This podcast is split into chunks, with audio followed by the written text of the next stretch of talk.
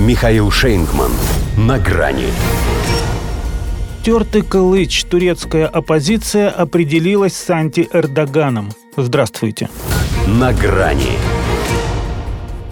Все-таки Кемаль Кылычдароглу. И это не новое логопедическое задание по типу Саши, что шла и сосала, или грека, которого цап. Хотя что-то созвучное во всем этом есть. Уже говорят, что на президентских выборах останется он с дыркой от сушки, потому что выиграет, когда рак. Не в реке цапнет, а на горе свистнет. Но другого общего кандидата у нас для вас нет. Расписалась в своей безальтернативности объединенная турецкая оппозиция.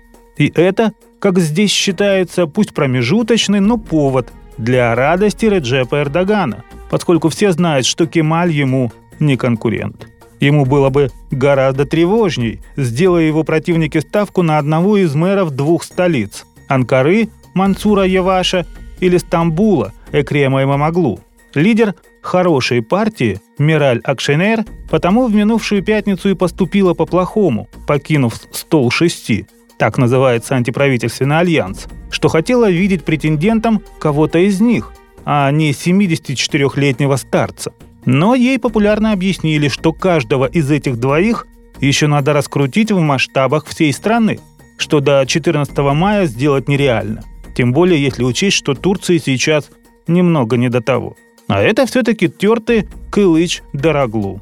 В прошлом высокопоставленный чиновник, он за тринадцать лет во главе старейшей народно-республиканской партии уже примелькался. К тому же, если заграница им поможет, то для нее это самый подходящий материал.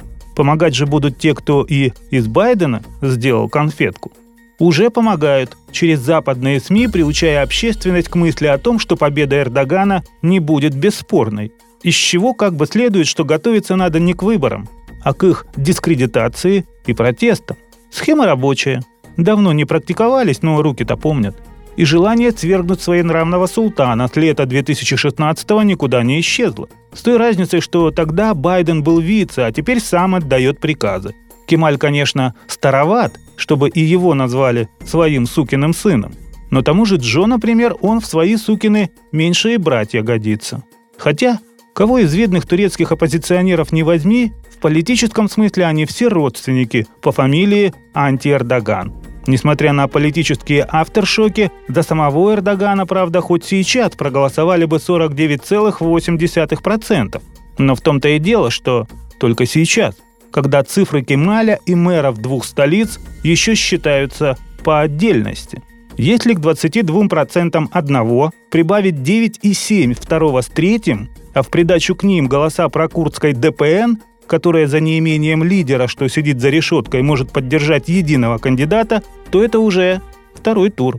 И подтверждение того, что сложнее выборов у Эрдогана не было за все его двадцать властных лет. Впрочем, он излучает уверенность в том, что и после них все останутся на своих местах.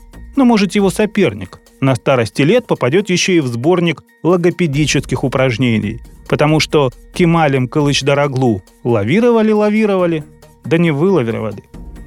До свидания.